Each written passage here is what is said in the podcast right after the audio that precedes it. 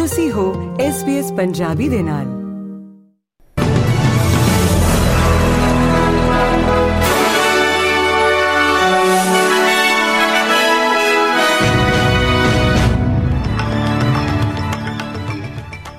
SBS ਦੇ news desk ਤੋਂ MP Singh ਆਪ ਸਭ ਦਾ ਇੱਕ ਵਾਰ ਫਿਰ ਤੋਂ ਸਵਾਗਤ ਕਰਦਾ ਹੈ। ਅੱਜ ਦੀਆਂ ਕੁਝ ਚੋਣਵੀਆਂ ਖਬਰਾਂ ਇਸ ਪ੍ਰਕਾਰ ਹਨ। ਖੰਡੀ ਚੱਕਰਵਾਤ ਜੈਸਪਰ ਦੁਆਰਾ ਲਿਆਂਦੇ ਜਾਣ ਵਾਲੇ ਭਾਰੀ ਮੀਂਹ ਅਤੇ ਫਲੈਸ਼ ਹੜ੍ਹਾਂ ਦੇ ਆਉਣ ਵਾਲੇ ਘੰਟਿਆਂ ਵਿੱਚ ਦੂਰ ਉਤਰੀ ਕੁਇਨਜ਼ਲੈਂਡ ਦੇ ਤੱਟਾਂ ਤੱਕ ਆ ਸਕਦੇ ਹਨ। ਖੰਡੀ ਚੱਕਰਵਾਤ ਜੈਸਪਰ ਦੁਆਰਾ ਲਿਆਂਦੇ ਜਾਣ ਵਾਲੇ ਭਾਰੀ ਮੀਂਹ ਅਤੇ ਫਲੈਸ਼ ਹੜ੍ਹ ਆਉਣ ਵਾਲੇ ਘੰਟਿਆਂ ਵਿੱਚ ਦੂਰ ਉਤਰੀ ਕੁਇਨਜ਼ਲੈਂਡ ਦੇ ਤੱਟ ਨਾਲ ਟਕਰਾ ਸਕਦੇ ਹਨ, ਜਿਸ ਕਾਰਨ ਤੇਜ਼ ਹਵਾਵਾਂ ਆਉਣਗੀਆਂ ਅਤੇ ਵੱਡੇ ਨੁਕਸਾਨ ਦੀ ਸੰਭਾਵਨਾ ਹੈ। ਚੇਤਾਵਨੀ ਵਾਲੇ ਸਿਸਟਮ ਨੂੰ ਬੀਤੀ ਰਾਤ ਇੱਕ ਦਰਜਾ ਘਟਾ ਦਿੱਤਾ ਗਿਆ ਸੀ, ਪਰ ਅੱਜ ਦੁਪਹਿਰ ਅਤੇ ਅੱਜ ਸ਼ਾਮ ਦੇ ਸ਼ੁਰੂ ਵਿੱਚ ਇਸ ਦੇ ਹੋਪਵੈਲ ਅਤੇ ਕੇਨਸ ਦੇ ਵਿਚਕਾਰ ਤੱਟ ਉੱਤੇ ਪਹੁੰਚਣ ਦੀ ਉਮੀਦ ਹੈ।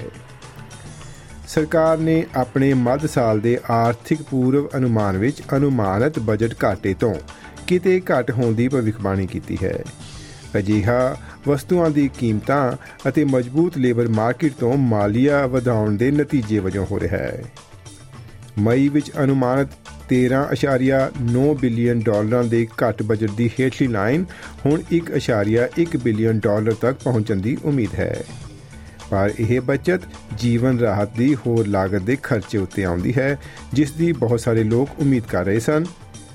ਇਸ ਅਪਡੇਟ ਦੇ ਮੱਦੇਨਜ਼ਰ ਕੋਈ ਵਾਧੂ ਉਪਾਵਾਂ ਦੀ ਘੋਸ਼ਣਾ ਹਾਲੇ ਨਹੀਂ ਕੀਤੀ ਗਈ ਹੈ।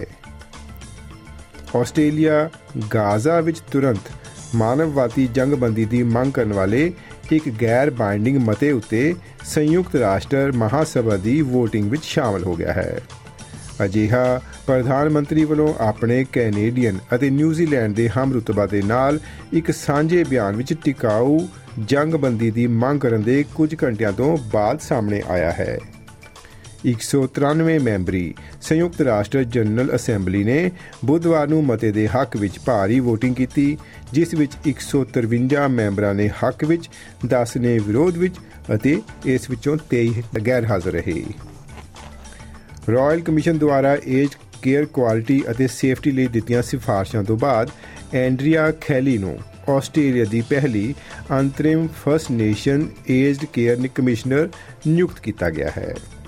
ਰਾਇਲ ਕਮਿਸ਼ਨ ਨੇ ਫਰਸਟ ਨੇਸ਼ਨਸ ਦੇ ਲੋਕਾਂ ਲਈ ਸੱਭਿਆਚਾਰਕ ਤੌਰ ਉਤੇ ਸੁਰੱਖਿਅਤ, ਅਨੁਕੂਲਤ ਅਤੇ ਲਚਕਦਾਰ ਬਜ਼ੁਰਗ ਦੇਖਭਾਲ ਸੇਵਾਵਾਂ ਨੂੰ ਯਕੀਨੀ ਬਣਾਉਣ ਲਈ ਇੱਕ ਕਾਨੂੰਨੀ first nations aged care commissioner ਦੀ ਨਿਯੁਕਤੀ ਕਰਨ ਦੀ ਸਿਫਾਰਿਸ਼ ਕੀਤੀ ਸੀ।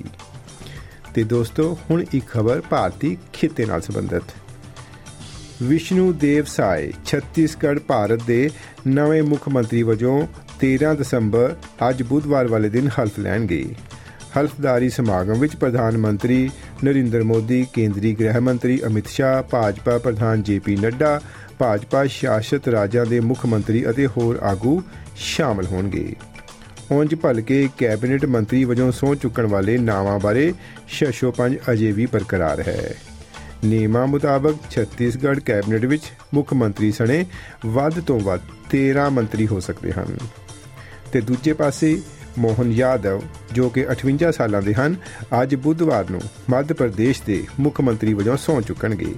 ਭਾਜਪਾ ਨੇ ਸੋਮਵਾਰ ਨੂੰ ਸ਼ਿਵਰਾਜ ਸਿੰਘ ਚੌਹਾਨ ਨੂੰ ਰਿਕਾਰਡ ਪੰਜਵੀਂ ਵਾਰ ਮੁੱਖ ਮੰਤਰੀ ਵਜੋਂ ਮੌਕਾ ਦੇਣ ਦੀ ਥਾਂ ਤੇ ਯਾਦਵ ਨੂੰ ਸਰਬਸੰਮਤੀ ਨਾਲ ਨਵਾਂ ਮੁੱਖ ਮੰਤਰੀ ਮਨੋਨੀਤ ਕੀਤਾ ਸੀ। ਦੋਸਤੋ, ਇਹ ਸਨ ਅੱਜ ਦੀਆਂ ਕੁਝ ਚੋਣਵੀਆਂ ਖਬਰਾਂ। ਫੇਸਬੁੱਕ ਉਤੇ SBS ਪੰਜਾਬੀ ਨੂੰ ਲਾਈਕ ਕਰੋ ਸਾਂਝਾ ਕਰੋ ਅਤੇ ਆਪਣੇ ਵਿਚਾਰ ਵੀ ਪ੍ਰਗਟਾਓ।